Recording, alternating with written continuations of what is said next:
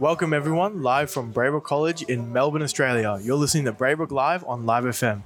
My name is Jonah Russo, and my co-hosts today are Sam, Johnson, Mohammed, Jenny, and Charlie. Today, our special guest is Greg Blake, who is a social worker and journalist. Hi, Greg. Welcome to the show. Hello, Jonah. How you doing, buddy? All right? Hey, pretty good. Anyway, so we're going to start off with some questions for you today. Tremendous. That's what I've been waiting for. I live for this stuff. Go. All right. So, did you know what you wanted to do when you were in school? I did not. I did not, Jonah. I was like, that's why I enjoy working uh, at Braybrook College with all you guys, is because it's okay to not know what you're going to do. Now, the fact that I got to about 25 and realised I was brilliant at journalism, um, but you, you find your journey. It's, it's, it's good fun. Look forward to it. Look forward to leaving school and being awesome. You know what I mean? Um, hi, my name is Jonathan. Uh, how did you decide on journalism? I look, I just, I did a series of menial jobs, and I, I, it's no reflection on people that do those sort of jobs, but it just wasn't cut out for me. I thought I was really special when I left school. Turns out I wasn't.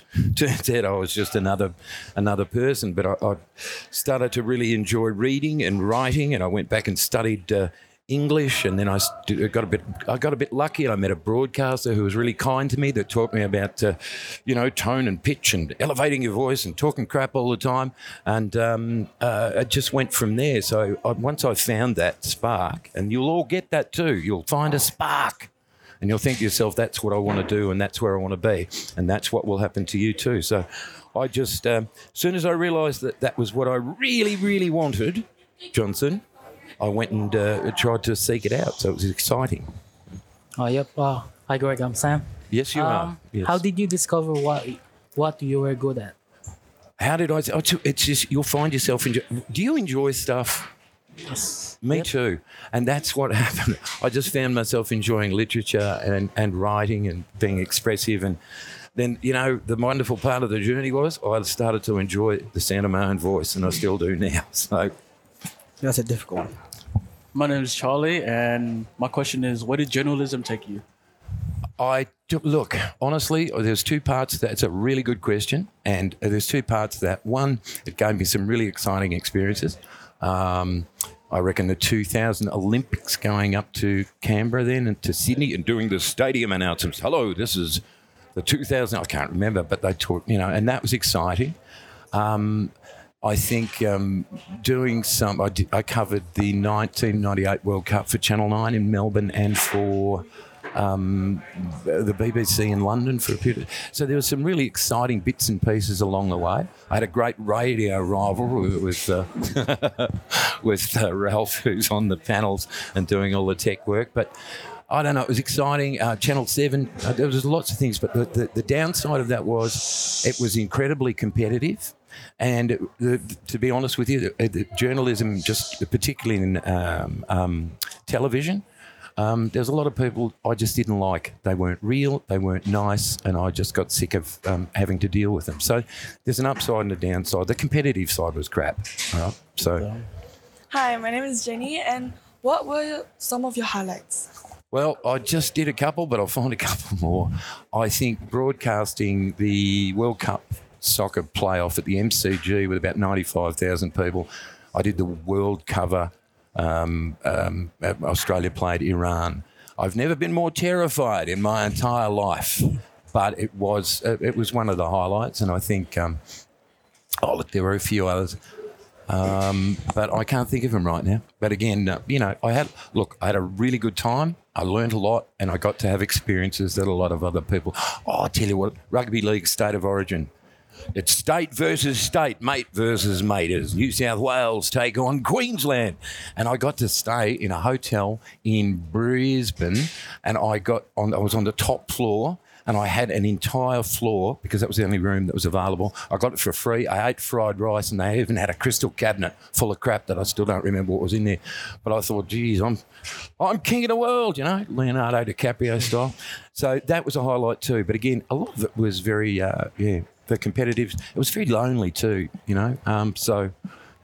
Is your hand going up, Jonah? Yes, it is. Yes, off you go. So, how did you get into such like high priority um, jobs? You know, like going to the MCG and doing the soccer and I don't know.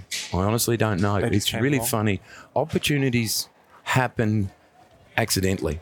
They really, really do. I can't remember. I just remember um, um, doing those things, but it, it, it compounds. You get a, a name in something, and it doesn't have to be in what I was doing. You get a name in whatever vocation you take. It might be car sales, it might be, you know, airline pilot, whatever. But if you get a reputation as being a really good uh, professional in whatever you do, the opportunities will come, and you won't even remember them coming. It's just it sort of happens, you know.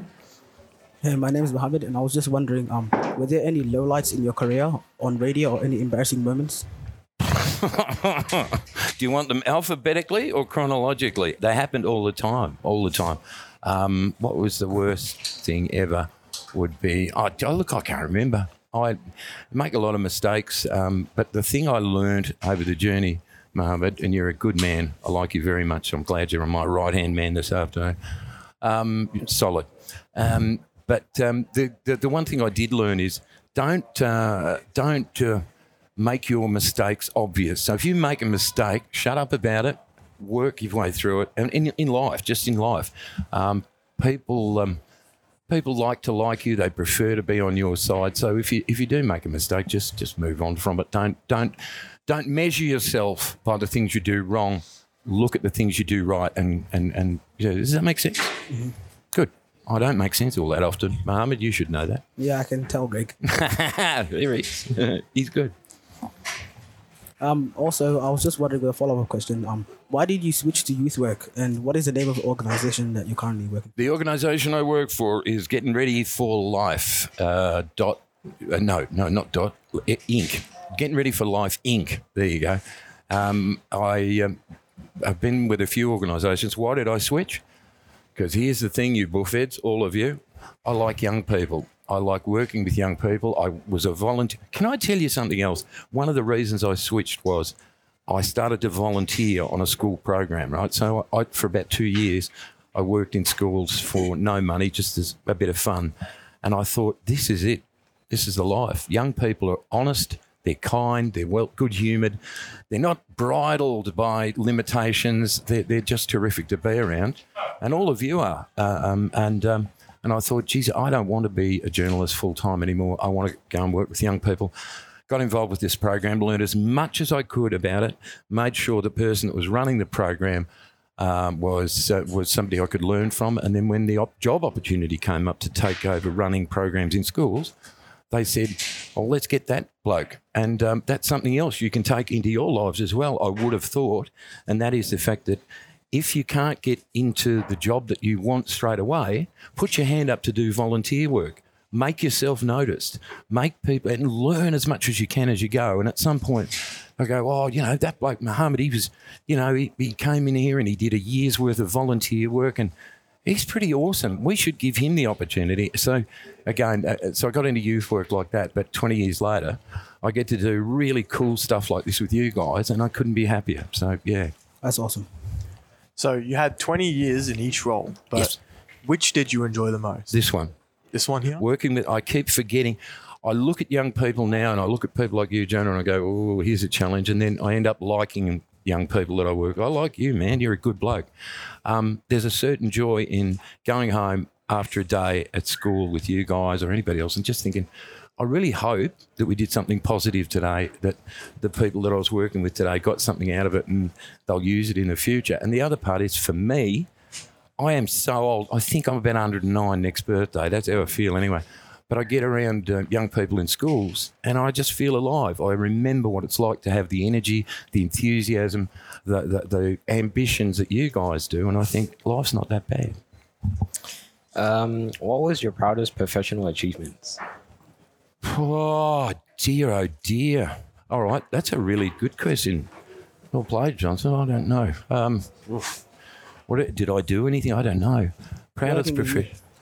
I, look, I don't know. I think, I think, um, probably having um, my proudest achievement is as having some really incredible relationships with some really wonderful people, young people, and teaching staff as well. Like for example, here at Braybrook, there's a couple of teachers here who have done uh, that. I'm so proud to have known. If that, that makes sense, I reckon that is my proudest achievement. Is that people that I regard so highly regard me well enough to have me back each year. Yeah.